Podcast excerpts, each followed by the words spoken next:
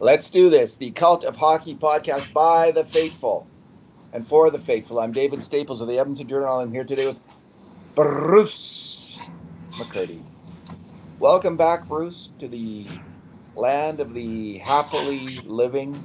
We've been uh, had a little bit of a little bit of a health scare this week, which is why we haven't been doing the Cult of Hockey podcast. Uh, we've had a little took a little break as Bruce has been not feeling very well. So just tell us what happened, Bruce. Yeah, I haven't been writing either. Sorry about that. Thanks for uh, thanks for filling in a two three slots for me there, David. Uh, I was uh, I came under the weather uh, midweek and uh, just had a, a number of uh, bad days in a row with sort of mild symptoms, you know, like low grade headache and uh, you know, sweats in the night and and uh, body aches and pains and uh, a little bit of tightness in the chest, you know. And I thought, yeah, uh, just given the general background of things, in some ways, any one of the symptoms was something I've had before. The particular collection was a little different, and the duration is a little different. I'm still uh, not feeling 100% to be frank, but uh, on Friday, I went to uh, take a COVID test, and uh, I was um, uh, able to book a test at that day, uh, Friday morning, and uh, I went in the afternoon to the Edmonton COVID Testing Center, which is putting through 1,000 tests per hour from 8 a.m. to 8 wow. p.m. Can you imagine? And so my wife and I went in and we both took the test. And uh, um, uh, Sunday morning around 10 o'clock, I got an automated phone call. Uh, basically, I think 42 hours from after I took the test, I got the automated phone call. And it gave a lot of preliminary stuff before telling me the news I was waiting to hear, which was that my test came back negative, which, as you can imagine, was an absolutely massive relief after several days of being in the dumpster and and uh, you know for all the precautions. I mean, I literally have touched two human beings in the last six months, my wife and my son. I've not darkened the door of any other uh, building without a mask on and, uh, uh, you know, taking as many precautions as possible, you know, the six, the two meter rule and everything else. And uh, yet, you know, the COVID numbers are rising uh, in our part of the world lately, and uh, it is an insidious thing that uh, uh, really uh, uh, has a knack for uh, transmission. So I was I was trying not to be scared, but I can't. You know, I was nervous. Can't lie. And it's and, fascinating, Bruce. Like even though you've been taking all these precautions and you didn't catch COVID, you caught something somewhere, right? Yeah. Or Absolutely. So you did catch something, right? Like so, I've been wondering if colds and flus are going to really crash. Like if there's a like not that many colds and flus either, because of everything everybody's doing. Hey, and I just want to say, Bruce, about the testing. Like, not mm-hmm. every, you know, I think governments generally have really struggled with this. Um, there's been a lot of unknowns around this.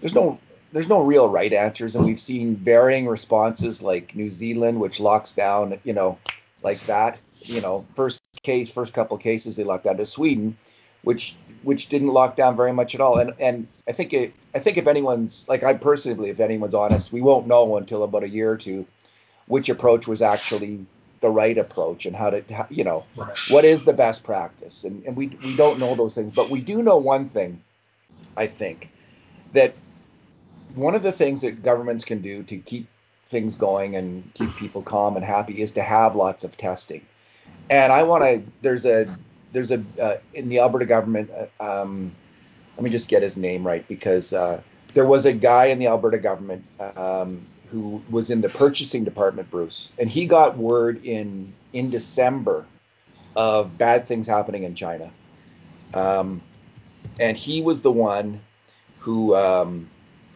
uh, let me just find his name here. Uh, purchasing who ordered before anyone else in the world was really onto this, at least in North America, he was ordering supplies, including reagent from from all over the world to stock up in Alberta um, to make sure that that uh, we would have you know, masks and personal protective equipment and um, the reagent.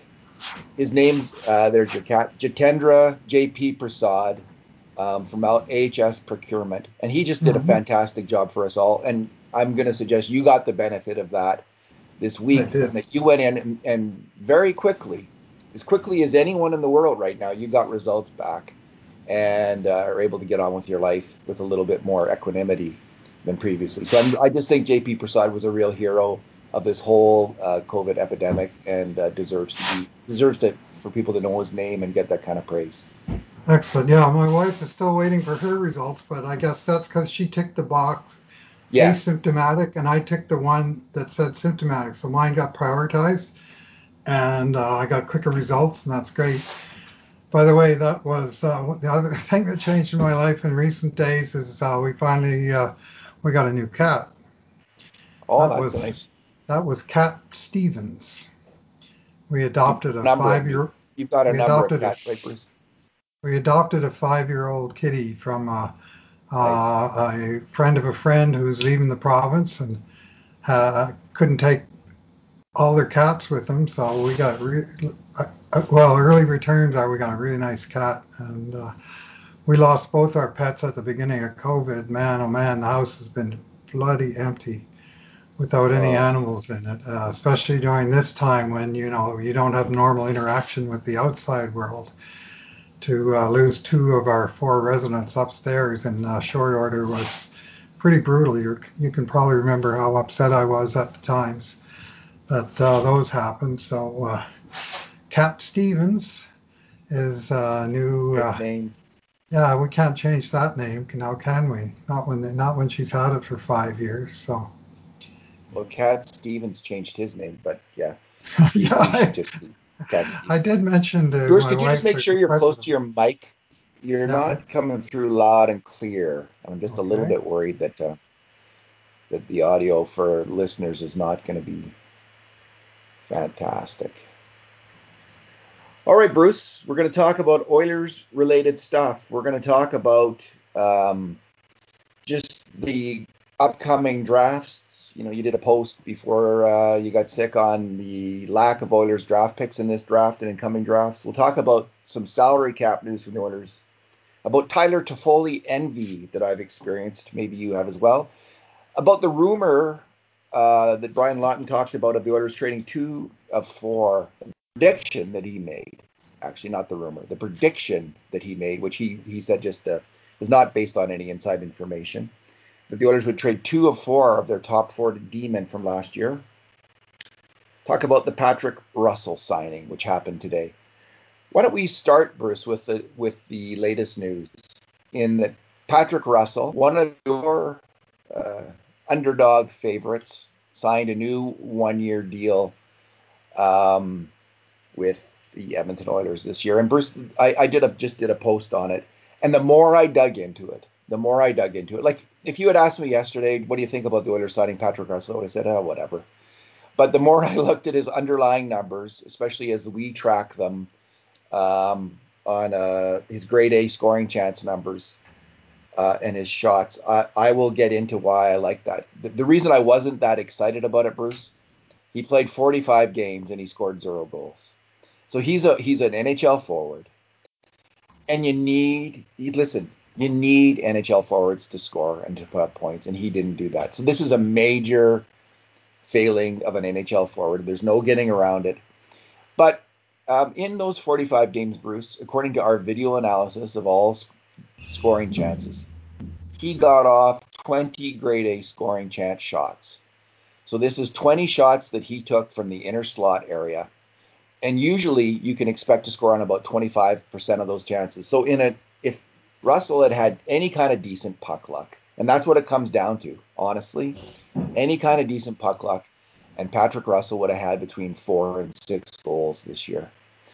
And I think if he had scored four and six goals this year, people would have been had just a slightly more thinking that this was a good idea to re-sign him. So I'm going to go with that. He was also, um, in terms of defensive play, we track Bruce how many mistakes wingers and all the players make on grade A chances against. How many major mistakes they make. So for wingers, this will be, you know, not getting out to the point to block a shot, uh, letting that shot get it on net, which was one of the things that really killed the Oilers in the playoffs. For wingers, it's uh, not back checking hard enough. It's, uh, not covering your man. It's it's a turnover in your own zone that leads uh, to a grade A scoring chance against. Russell, there's three Oilers wingers that had significantly fewer mistakes in that regard than um, other players, and Patrick Russell, Bruce, uh, is one of those three with Chiasson and uh, Alex Chiasson, and the best at that was Joakim Nygard, who was the most solid defensive winger according to our our numbers. So for all those reasons, Bruce, Patrick Russell, I'm glad that he's re-signed. What's your take on the player? And we're back. Had a little uh, technical trouble there. That's I know that's probably shocking for people to hear that two technical techno geniuses would have any kind of technical issues, but uh, that happens now and then, even to the most savvy, technologically inclined individuals such as Bruce and myself. Well, you know, David, there's there's technophiles. I'm not one. There's technophobes, and I'm not quite one of those. I'm a technoflub. Uh, stuff just seems to happen sometimes. Hopefully, the mic sounds a little better now.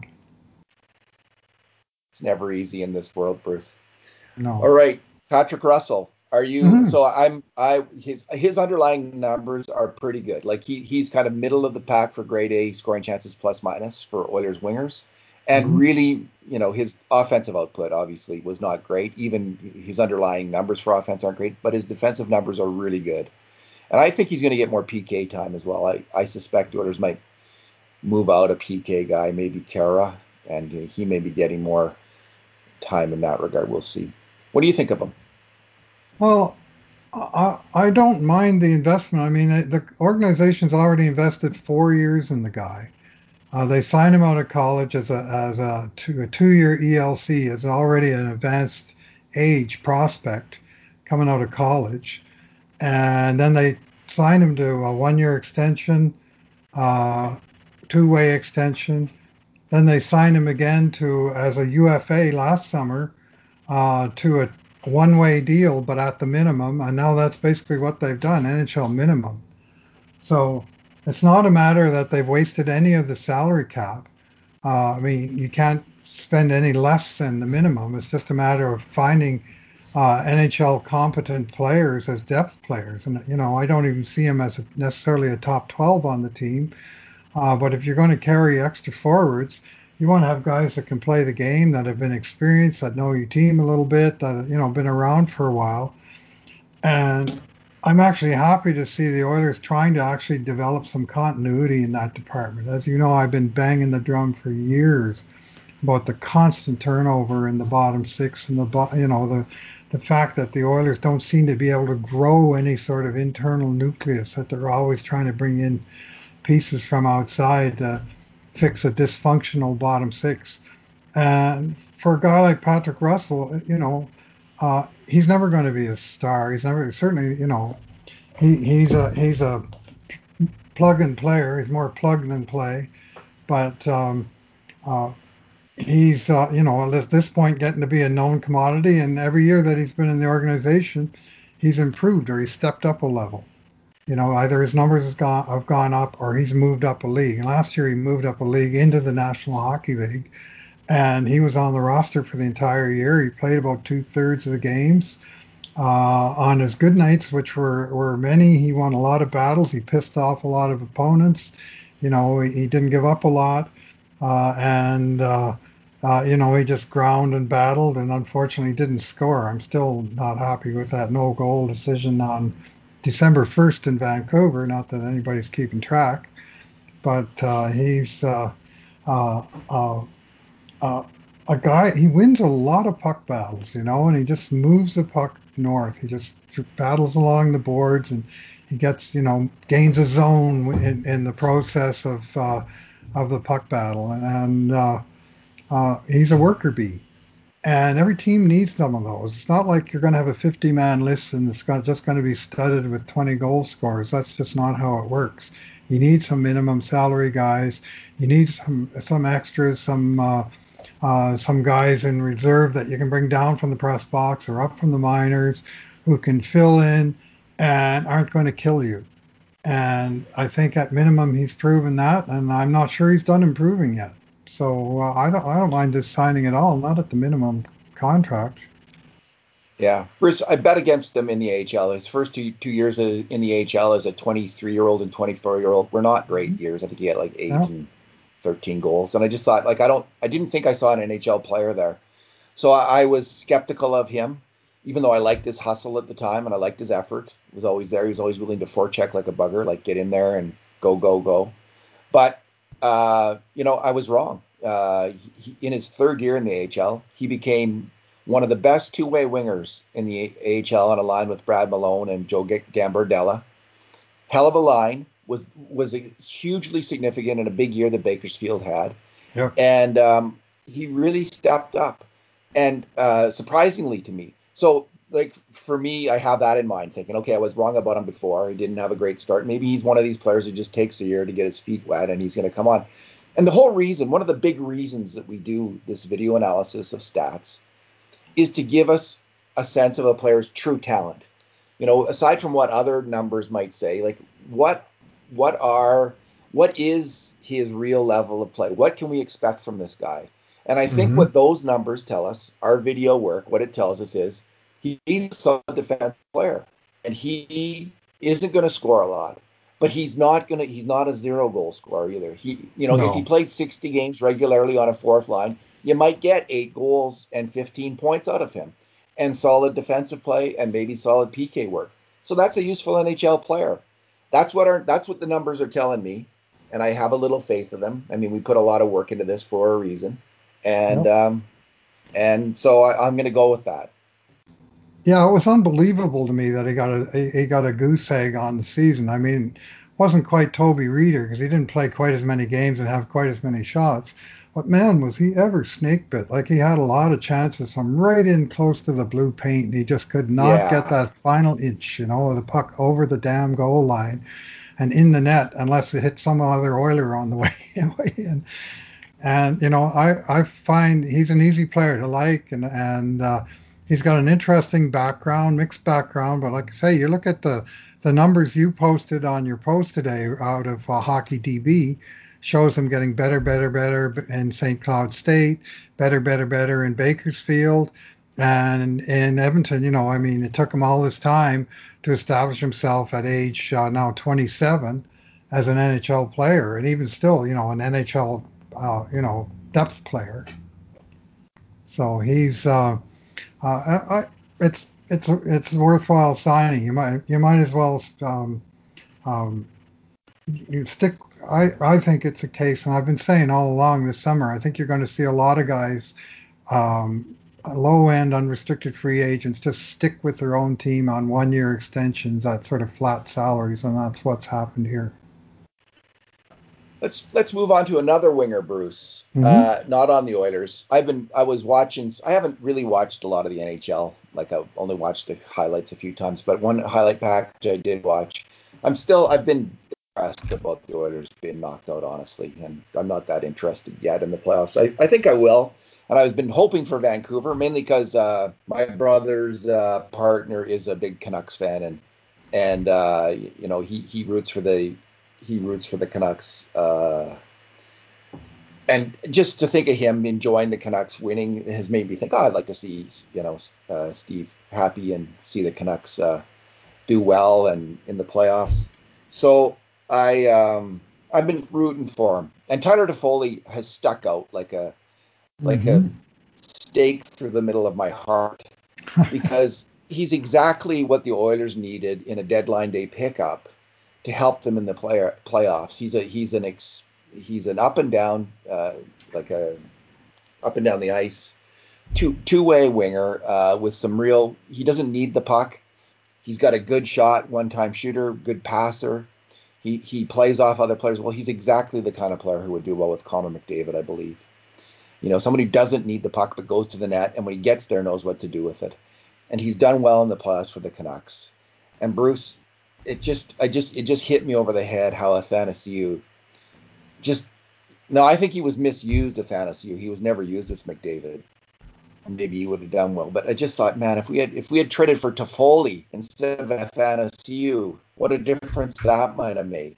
And then I looked at, you know, um, you know, off the top of my head, I thought, what did they give up? I know they gave up two second picks for Athanasiou, and then I looked and they only gave up one second pick for Toffoli. So my initial thing was, oh man, like the Ken Holland screw up here.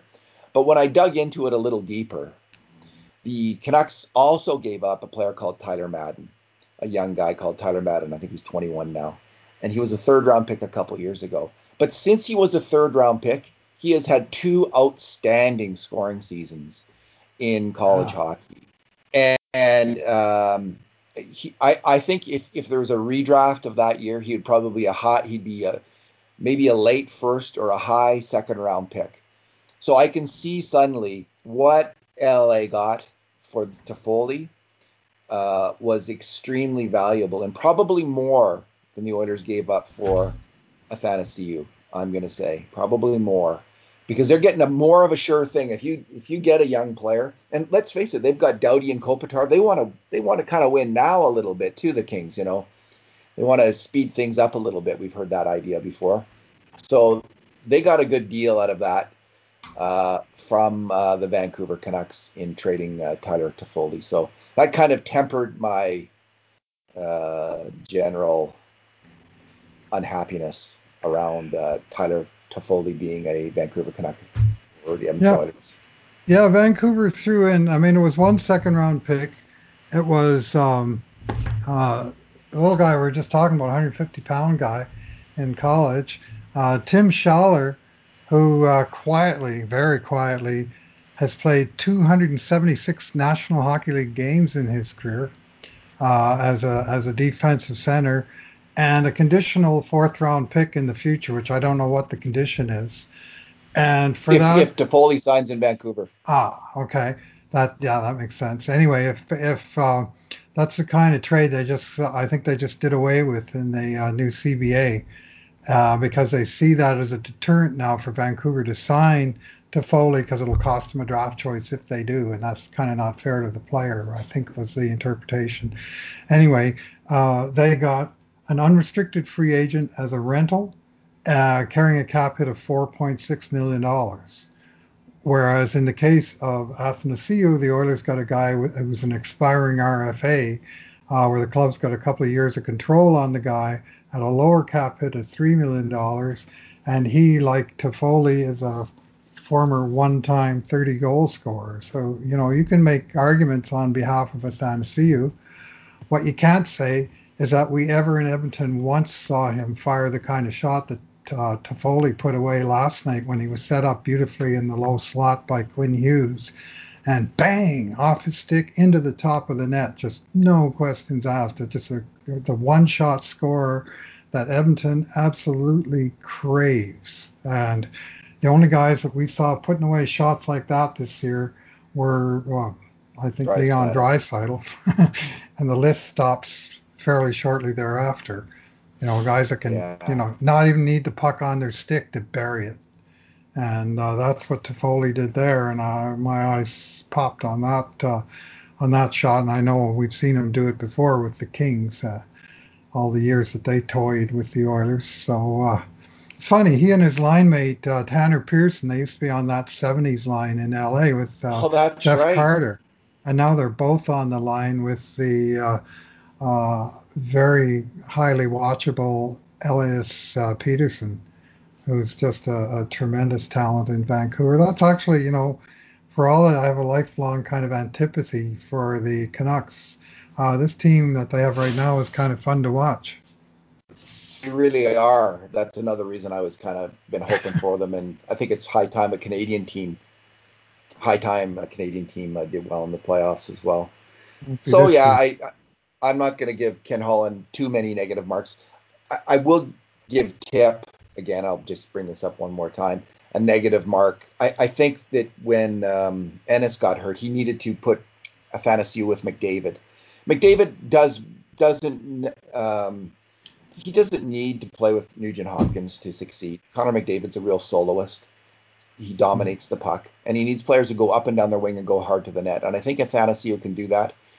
And and again, uh, this coming year, if if Athanasiou comes back, I'd like to see him and Nygard on the world's fastest hockey line with Connor McDavid, and I think that might work. Although what I'm hoping for most, Alan Mitchell uh, recently wrote a post at the Athletic, looking at free agents who others might sign. On top of the list with was Hoffman from Florida, oh, and really that's that's the that's the ideal kind of winger. I think McDavid needs to play with this guy. Connor's gonna he doesn't need to play necessarily with give and go players like Yamamoto and Nuge.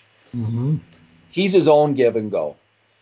You know, he put it off the boards to himself. Off the boards to himself, he, and he goes. He's Connor McDavid. He, he is a he is a difficult player to play with. He's a soloist, but certain players will thrive with him. And and I think a like a Ryan Smyth kind of winger, who can go hard to the net, or a, a shooter like Hoffman. Those are the kind of wingers I'm thinking will be in the wheelhouse for McDavid.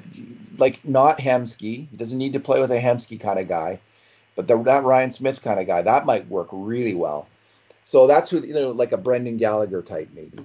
So that's who I'd like to see. And but Athanasiou, I think, is kind of uh, that kind of up straight up, you know, sticks to his wing. He didn't forecheck very well. He's got to pick it up. He's got to be far more aggressive on the forecheck if the Oilers bring him back but I would I think the tip missed a chance in the playoffs to to put those guys together. Bruce, well, or the other argument was the uh, the uh, Oilers. I think one guy that you can say is a one shot scorer, James Neal. That yeah. never that never got a push on uh, anywhere in the top six, even uh, uh, as he played well and other players struggled in the uh, in the playoffs, and that that kind of sticks in my craw a little bit. But, yeah, Salary cap, Bruce. There was some news. Uh, Daniel Nugent Bowman of the Athletic interviewed Ken Holland and um, asked him if the Oilers would be a cap team, which means spending to the is it eighty one point five million dollar eighty one point five million dollar hard cap, which Brian Burke now says will probably last five or six years. Wow. Into the future, it's hard to read. The, hard to tell the future. Honestly, who knows what the future is going to be like right now? Burke may be right or he may be wrong. Uh, but um, the Oilers, Bruce, and and this being a cap team resonates, I think, a little differently with older fans than it does with younger fans, because for about twenty years there, the Oilers consistently lost fifteen to twenty years their best player almost every year, because they didn't have the money to compete with the big boys in the NHL for players. And they lost Paul Coffey, Wayne Gretzky, Jari Kurri, Mark Messier, almost everyone who counts off those great teams they lost because of financial reasons. And it continued under the Edmonton Investors Group to players like Doug Weight, Bill Guerin, Curtis Joseph, Anson Carter, all kinds of players that they could not hold on to. And it, and it continued right up really to Ryan Smyth, I think, when uh, was a financial decision as well. Um, you know, the EIG had it in their head that they could compete at 10% under the cap. That was their idea, you know. And it wasn't a bad idea. We see NHL teams do that with smart management. You don't have to be at the cap to win. And that's what the EIG's philosophy. So it's not necessarily a terrible philosophy, but you got to be mighty smart and um, successful in your decisions. The Oilers didn't prove to be that. But Katz has come in and he's spent to the cap almost every year where they needed to. He's certainly open to it. And he's plus he's spent tens of millions extra on contract burying contracts and eating salary and this that and the other thing. And so i was really relieved bruce honestly. This has been a, a fear of mine that Katz took a mm-hmm. huge financial hit during covid and wouldn't be able to spend to the cap. And i think that's going to be the case for some nhl owners. And the other nhl owners are going to feast on those teams.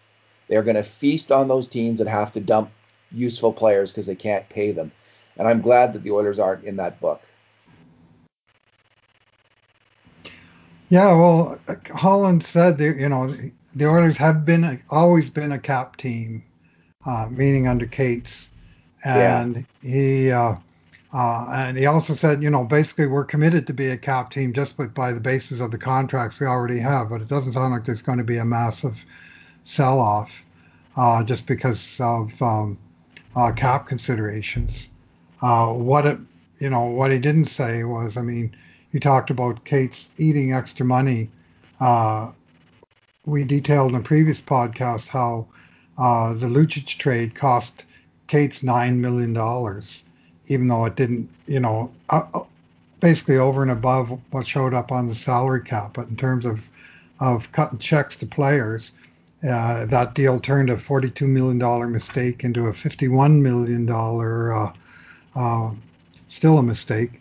Uh, and you wrote a post just this week about uh, other such trades in the past, notably uh, one Lubo Visnovsky for Ryan Whitney, where Visnovsky's contract had been front loaded by almost $3 million at the time of the trade. And uh, uh, uh, the one of Whitney was backloaded by another $3 million. So that cost Katz over $5 million of salary versus uh, salary cap to make that exchange. And he's absorbed a few blows like that, which is, uh, I mean, you can put your spin on it if you want. It's either uh, an owner that's willing to spend whatever it takes, or it's maybe not the smartest money management if you want to look at it from a business perspective. Most fans look at it from a competitive perspective, and at least the owner is willing to spend. Now, unfortunately, the uh, smart business decisions, the Oilers have a long uh, history throughout the cap era of not really making those, and that uh, uh that decision or that history continues right up to at least the beginning of the current management era. And of course, we're still really taking stock of the kind of decisions Ken Holland's made. I'm not ready to render a verdict uh, on on, uh, on that, but um, they've uh, they, you know they they've got to start getting value. And unfortunately, this flat cap for five years business that's a bit of a killer in that the Oilers have two contracts, long term contracts that were just going to gain value as the cap continued to escalate as predicted. Uh, sans COVID, uh, you know, the cap would have gone up to $85 million next year and maybe 90 million the year after that. And each each bump in that cap would have made those McDavid and Draisaitl contracts that much more of a bargain. And instead now they're basically locked in against that flat cap. And they're, you know, so the big advantage of signing those guys to eight year deals a lot of that is dissipated with the uh, the collapse of the uh, well, not the collapse, but the you know the stratification of the salary cap at a given level. You should write a post about that, Bruce. That's a good mm-hmm. thought. That's I and I haven't heard anyone talk Actually, about an unhappy thought. de- depressingly, yeah, it's depressingly true. Is what it is. Yeah, mm-hmm. you're right. I just felt suddenly sinking feeling. You know, the great happiness I felt with the Patrick Russell signing is completely dissipated now because of that thought. It's okay. I'll survive. Okay, Bruce. Brian Lawton has been spreading. He made a very interesting prediction. He predicted on Oilers Now that the Oilers would trade two of four top four D men. And and what he's talking about, what the discussion really is about, because they're not moving Ethan Bear, obviously. He's talking about moving two of, two out of three of Oscar Klefbom, Adam Larsson, and Darnell Nurse. And from what Lawton has said, because he brought this up a week earlier as well, maybe even two weeks earlier, but from what Lawton has said, he's he brought up Klefbom in the first the first time he talked about trading an Oilers defenseman. He talked about the hard decision that that uh, Ken Holland was going to have to make in about Oscar Klefbom and about where this defenseman's trending, his injuries in the past, um, this, that, and the other thing about Klefbom, which it, the first time he said it, it was like, oh, that's interesting. When he then came the next week with the prediction they're going to trade two out of three, and again, Klefbom's name, you know, he's obviously coming up as one of those guys. Bruce, um, I don't know what Lawton's contacts are within the Oilers organization, but I do know that he is a total NHL insider, completely mm-hmm. hooked into the. He's one of the 200 hockey men as Mark Spector put it, mm-hmm. and who, who and, and as Al Strachan has put it in the past, this small village of people who are the NHL insiders. And Strachan, I think, had it at about 500 people. But I think that's a real thing in terms of being the NHL insiders. Now they don't have all the, they're not always right, the NHL insiders, right? But they they do exist and they have inside information. Lawton's one of them. This I'm saying, Bruce, there's a whole freaking lot of smoke here about the Oilers trading a top four demon and Oscar Klefbom's name's coming up. And this is going to be really discouraging news for the large faction of Oilers fans who are uh, hardcore Oscar Klefbom fans. I, I am an Oscar Klefbom fan, but I'm not in that camp of people who who really think this player is a special player. I think they think he's really, really successful NHL player. I think he's a good NHL player who has some limitations in terms of of defensive play now and then, and also now and then with his puck moving. He's not not as puck moving in his defensive zone. I think he does a good job there. In the offensive end, I don't think Oscar Klefbom's a very strong offensive player in at even strength, Bruce. I don't see it. He's not great at walking the line and getting pucks on net. He's not great at at, at uh, working himself into the play. He's not a really creative passer either in the offensive end. So while he's a very extremely, he's become an extremely efficient power play guy at that. At even strength, there's something lacking there that um, we're not going to see. What we see from Oscar Klefbom now, I believe, is what what he's going to be as an NHL player. So I'm not it's not at the top of my list. The top of my list is trade Kris Russell. That's the alpha move for Ken Holland this summer. Trade Kris Russell. If you can do that, Ken Holland, you've had a very successful offseason. Mm-hmm. That said, if it's moving Larsson, um, moving Klefbom, moving one of those two, I don't think Nurse is going to get moved. If it's moving Klefbom or Larsson, if that happens and they get the right player back in return, I'm not going to be screaming my head that this was a terrible thing. Uh, well, some put um, Klefbom versus Nurse as if it's one or the other, and they like one and don't like the other.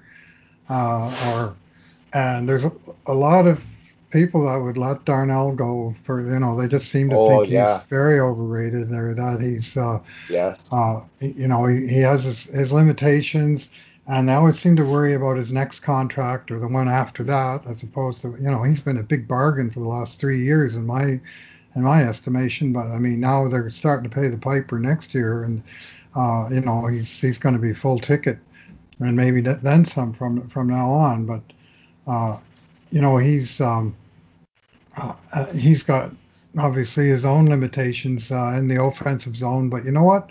Uh, he sure seems to find a way to get points and, and contribute to the offense and it's by uh, what I would consider non-traditional means. I think what he's what he's good at, Darnell, is creating chaos uh, in the offensive zone, and you know he yeah, just jumps into the play and causes you know it just causes overman situations and stuff, and it doesn't necessarily result in beautiful three-way passing plays with crisp finishes, but it it, it just it results in in uh, uh, good trouble, as uh, as uh, the late John Lewis used to call it, where uh, they uh, they cause uh, extra grief for the other team, and and the Oilers can take advantage of that.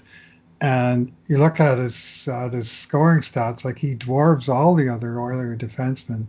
Last three years, 85 even strength points, and Klefbom is next at 47. I mean, that's a chasm and sure, that's uh, you know that's in Darnell playing every single game over the last three years versus Klefbom missing 40 games over that span. But guess what? That's advantage Nurse. He's he stays healthy. He's a you know he's a he's a guy that can be uh, it seems like counted on to be in the lineup night after night. And unfortunately, we cannot say that about Oscar Klefbom, who seems to get dinged up one way or another every year. And the team misses Klefbom when he's out, so that's one way to measure it.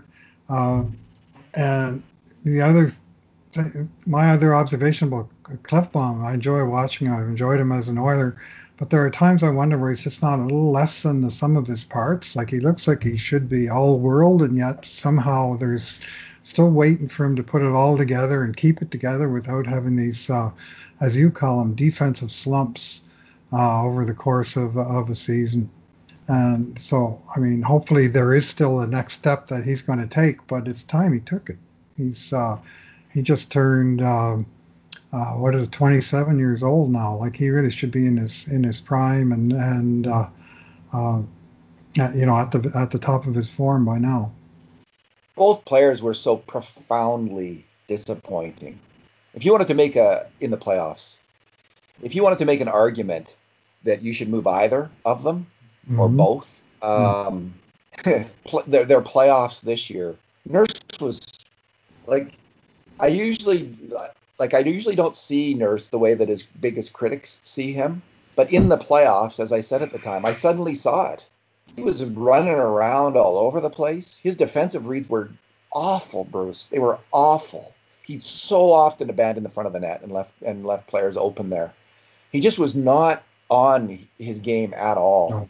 And Klefbom was similar. Uh, he was just in, in a different way because he kind of just he starts to fade into the woodwork and not not not not kind of boss the game like you know nurse is always bossing the game for good or for ill almost always um, you know but Klefbom just starts to fade, and then he starts to make mistakes and throw away the puck when he shouldn't be throwing away the puck. There's a couple really bad turnovers, and he's not really prone to that. So I, I'm I'm inclined to throw out the playoffs. Although when they're mentioned, I suddenly have this sinking feeling with both of those mm-hmm. players. It really was disappointing. I think yeah, the good news is Bruce. They Caleb Caleb Jones. They have a player. I believe I might. This might be a little bit of a push, and some people say this is a push. I believe is probably ready, going to be ready for top four duty in the NHL this coming year. And I know people don't like to hear that. They think, oh, this is that you're rushing him and blah blah blah. Listen, like he's 23.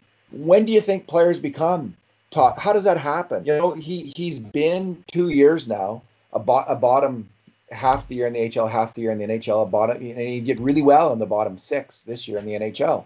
He did really well in the bottom six in the NHL's first year, but got eaten alive when he got moved to the top pairing as a rookie. Well, we're a whole it's a whole year after that. This guy is a really good hockey player, Caleb Jones. Good on offense, good on defense. And I think he's ready to step up, just like Ethan Bear. When he got that chance, he did just fine in the top four. And Caleb Jones, I think, is ready. And I think you have to, in, when you're building your team, you want patience and continuity. But you also have to make changes. And when a player is ready to step up, you've got to recognize that especially in this cap era. Make space for him, give him the opportunity. You got to make that kind of bet. And the owners do have some needs. They've got a need at forward, and they've got a need in goal, and they're going to have to free up some cap space to uh, meet that need. Now, moving out Klefbom or Nurse frees up some amount of cap space. Klefbom, I think, I think Klefbom's at peak value right now, honestly, except for the playoffs. But I think people will not will throw that out. I think Klefbom will have people who admire him in other NHL cities as much as some Oiler fans admire Klefbom right now. So I'm saying 27 year old D man with a really good contract, who is a, who can play in your top four for sure, is a, and is a decent player there. Um, they're gonna they're gonna want that player in another city. Uh, so I can see trade value there. Nurse, I think obviously has trade value. Um, just because of all that he brings, his scoring and his toughness. So, but I don't see Ken Holland trading Darnell Nurse. That I just do not. He's part of the leadership group. I think he offers physicality that that the Oilers will need and and, and speed. He's a very fast skater. I don't see him being moved, but I, I could see Klefbom. And we're not. We've talked about Larsson in the past. If they sign Tyson Barrie, if they can sign a right shot D man who can play in the top four, I think they could also move Larsson. But um, if I had to make a prediction, I'm putting a lot of weight in what Brian Lawton had to say, and I'm guessing Bruce. And I, and again, this wouldn't be of my first pick, and it wasn't my expectation, but I'm guessing Klefbom might be on the move. Will be on the move um, this summer, if especially if they can't move Kris Russell. Yeah, well, Caleb Jones, he showed some real progress in 2019-20, and uh, he not only when he got in the lineup, but especially in the time when Klefbom was hurt, and he spent some time then in the in the top four. And you know what? If if you look at, uh, I, I like the site uh, puckiq dot uh, uh, and they look at um, uh, performance against tiers of competition. And Caleb Jones uh, played about 24% of his time against elite competition. So he spent a lot of time in the third pairing, sheltered. But when he got up in the lineup uh, and played against the elite competition, uh, the Oilers had more shot attempts for and fewer shot attempts against uh, with him on the ice uh, than any other defenseman, uh, save Mike Green, who played so little that his stats are almost meaningless in that category. And uh, he held his own and you know, at least you got to consider him, as you've already said, as at least a, a, possible future top four. Whether he's ready to make that step this year, I mean, he's kind of sitting where Matt Benning was maybe two years ago, and Matt Benning struggled to make that step, and there's no guarantee that he will. But uh, uh, that's a player with a lot of potential and and gaining experience. You know, now he's had two nice cracks at the NHL. Uh, he's had some pro uh, uh, experience in the AHL level, three years. Uh, he's just turned 23 years old, and we don't know what the upside is, but we know that uh, uh, he's a player with some uh, uh, with an interesting skill set. So he's a guy certainly that figures in the long-term plan. And the other thing he's got going for him is a fantastic contract, two years, eight hundred fifty thousand dollars that Holland signed him to just before he reestablished himself in the NHL this past year. So having him at two years at that figure uh, has thrust him into uh, consideration for being protected in the upcoming expansion draft. Like that's uh, uh that's his status at the moment is that he's right on the cusp of that. Uh, uh, the Oilers need to figure out a way to protect this guy on the, in, in that small group. You know, Ethan Bear last summer, he had taken a huge step in the last half of the year, which kind of went under the radar with me and with many people, but he really had, and Bear was ready. Um, again, you got to sometimes you got to open the door. And the difference between Caleb Jones, I think, and Matt Benning, in terms of the top four, Matt Benning is a very smart hockey player. Uh, I'll give him that, but his skating is not there to play as a top four NHL demon. I think it's clear by now. It's clear to me at least. Jones's is. He he may mm-hmm. be the best skating defenseman on the Oilers right now in terms of if you if you put together all the skating skills.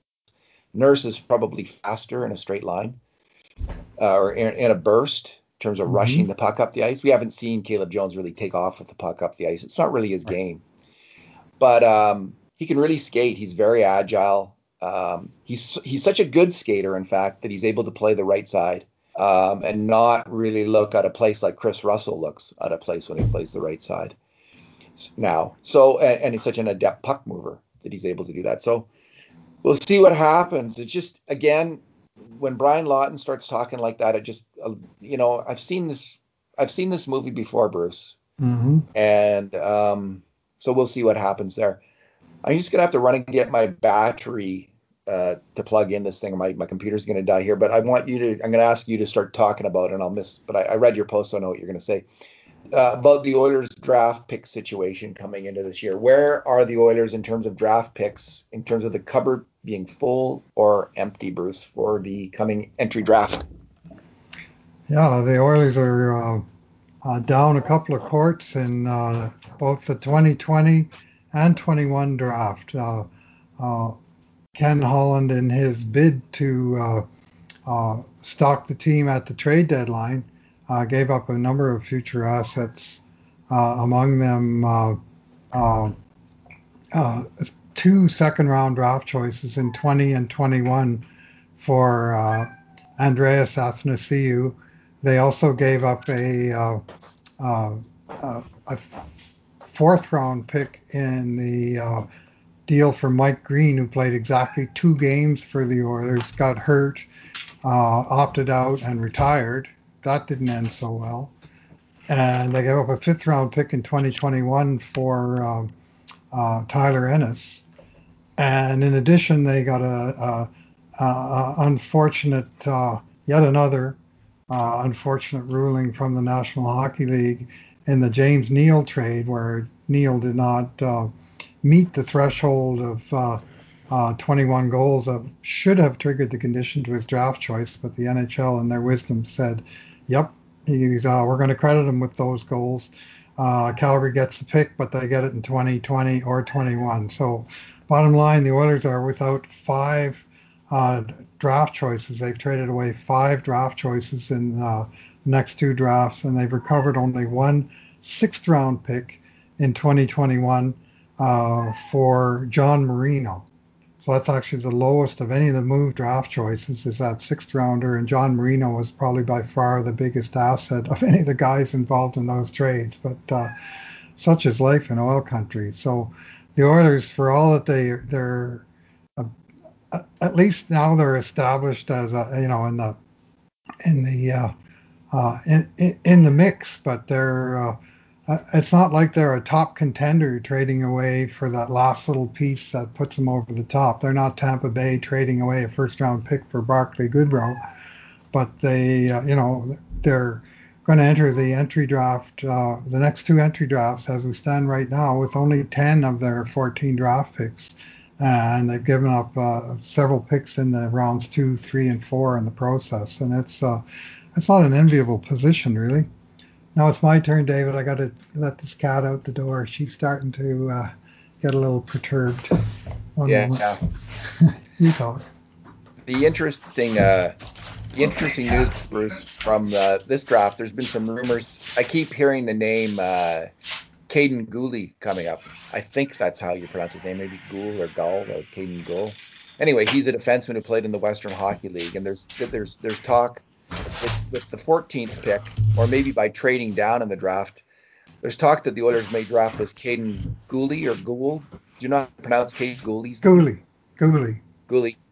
Anyway, I, am not thrilled with that, Bruce. I'm not thrilled with that. And this is coming from, it's just weird that I'm not thrilled with it because I don't actually know anything about any of these players who are going to be drafted. But I, I so I, I, I well, we know I, he's a defense. I'll say that he's a defenseman. And it just seems like why are you drafting another defenseman? Yeah, like I know, well, you draft the best player available, but uh, his King Gould's Gooley's offensive numbers in, in Major Junior Bruce, they're not that great.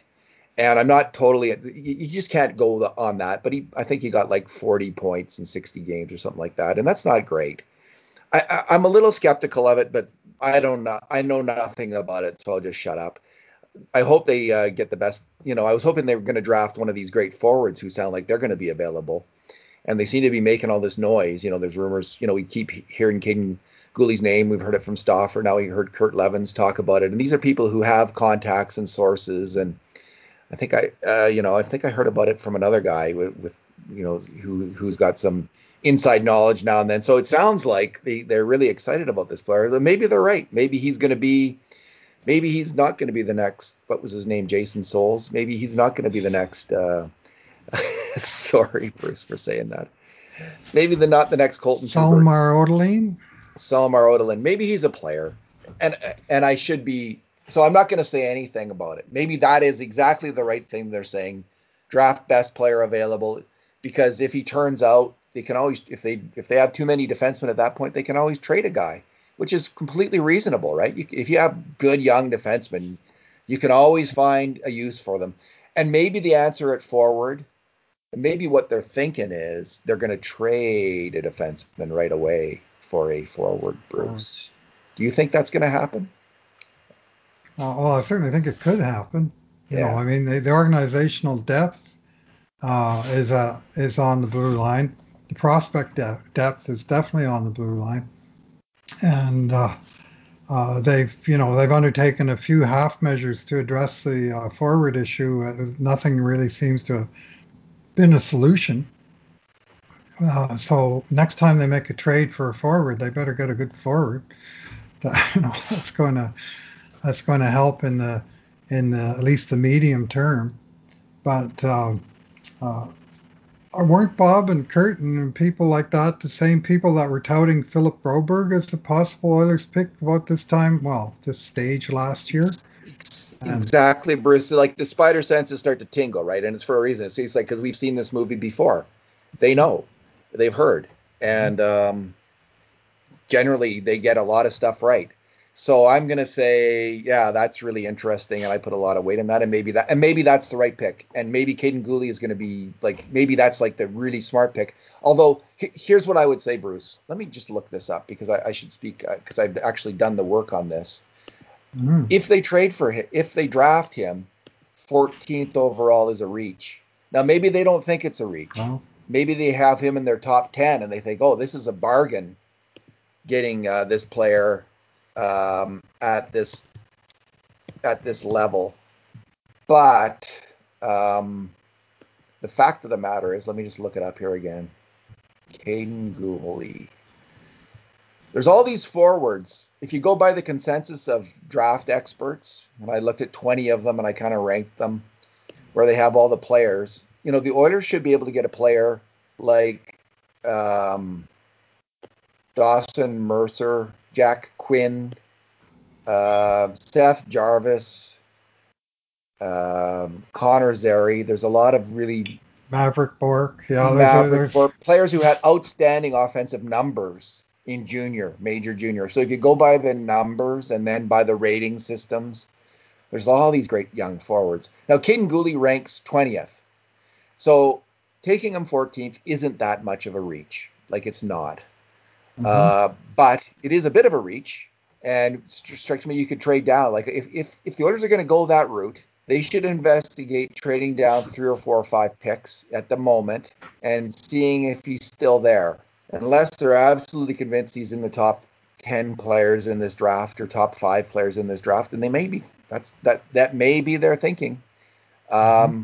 He's a bit of a reach at 14, so that's that's my only real hesitancy, and maybe that's not even doesn't have much merit, but I'll throw that out there. Oh, and what I'll throw out there is the very last thing Ken Holland uh, said in the interview with uh, Daniel Nugent Bowman of The Athletic. And uh, this was in answer to a question that wasn't actually asked. He just kind of threw it out there. And I'll just quote what Holland said Would I be open to trading back from the 14th pick? I guess he did ask the question himself. Yeah, I don't see us leaving the first round. We feel good about pick 14. We think we're going to get a really good young player there. We're certainly going to get a young player. Uh, but if someone wants to move up, I've traded back before and it's worked out. It depends what's offered or if anything's offered. So there, I mean, because of these holes that they have in the second uh, second round and so forth, uh, the Oilers are down enough picks that maybe that 14 gets you know gets you 21 and, and 51 or something, right? And and they'll go they'll go for a two for one, and maybe Guhle or any one of the other guys we've named uh, seeps through to number 21. They get a good player there, and they get a pick in the second round. So I mean, this thing could go a number of ways.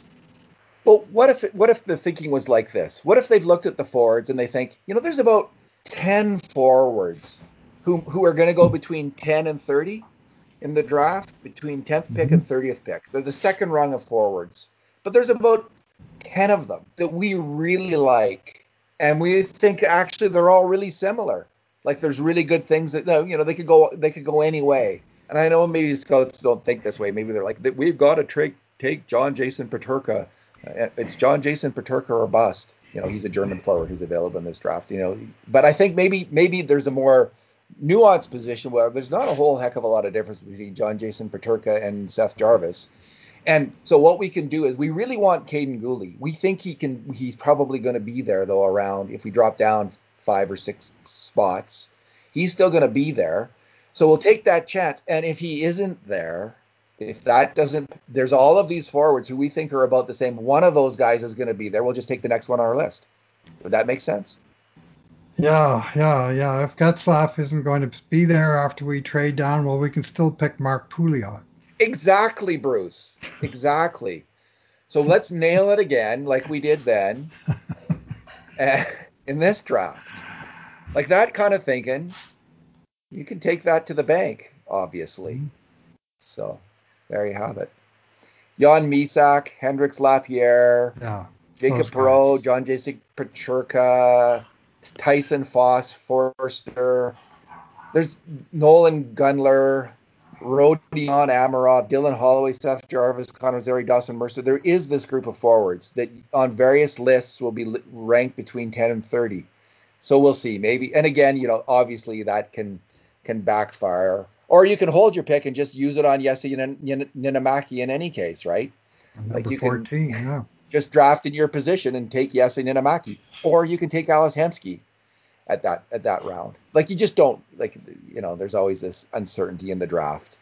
So, but I think as a I think as a philosophy, like if they really do believe Kaiden Guhle is a top ten guy, I think then you hold your 14th pick and you take him there, right? Because you, according to you, you have to trust that, I guess, and you go with that. Better be but, right.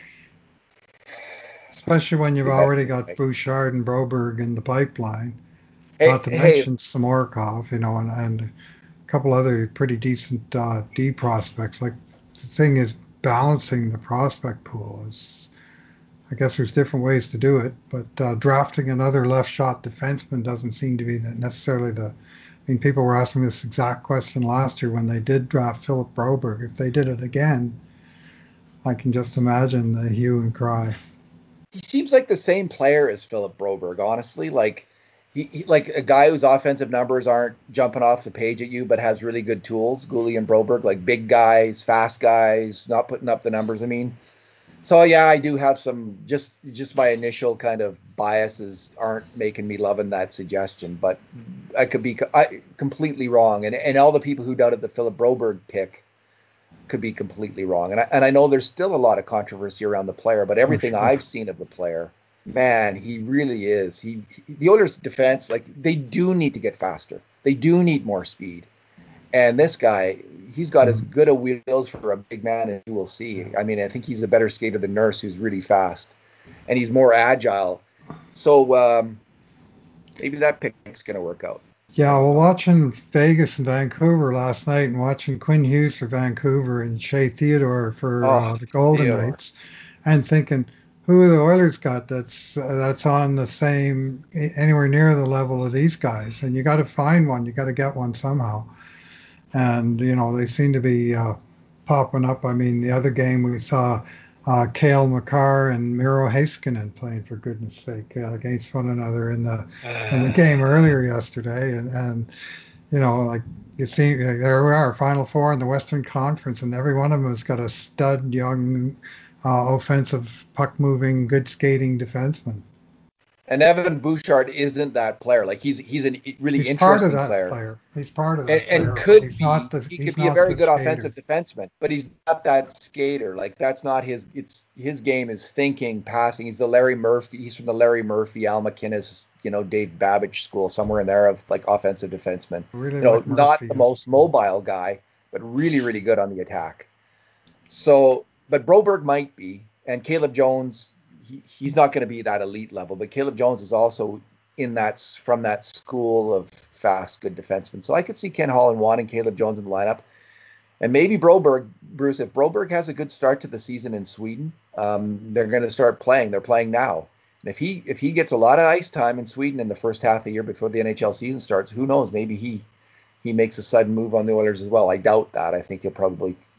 I doubt it. I think it'll be a year, but man, he really made a huge impression and speaking of impressions in Europe, Bruce, uh, Jesse Puljujarvi has played, I think, uh, four, five or six exhibition games, and he's put up eight thousand points in those five games.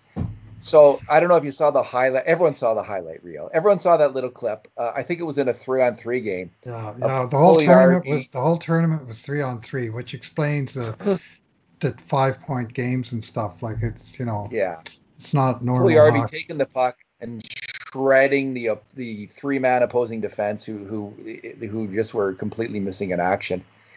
But man, Bruce, there it just it was so tantalizing because that's the that was the Puljujarvi video we hadn't seen since he was drafted. You know that kind of dominance.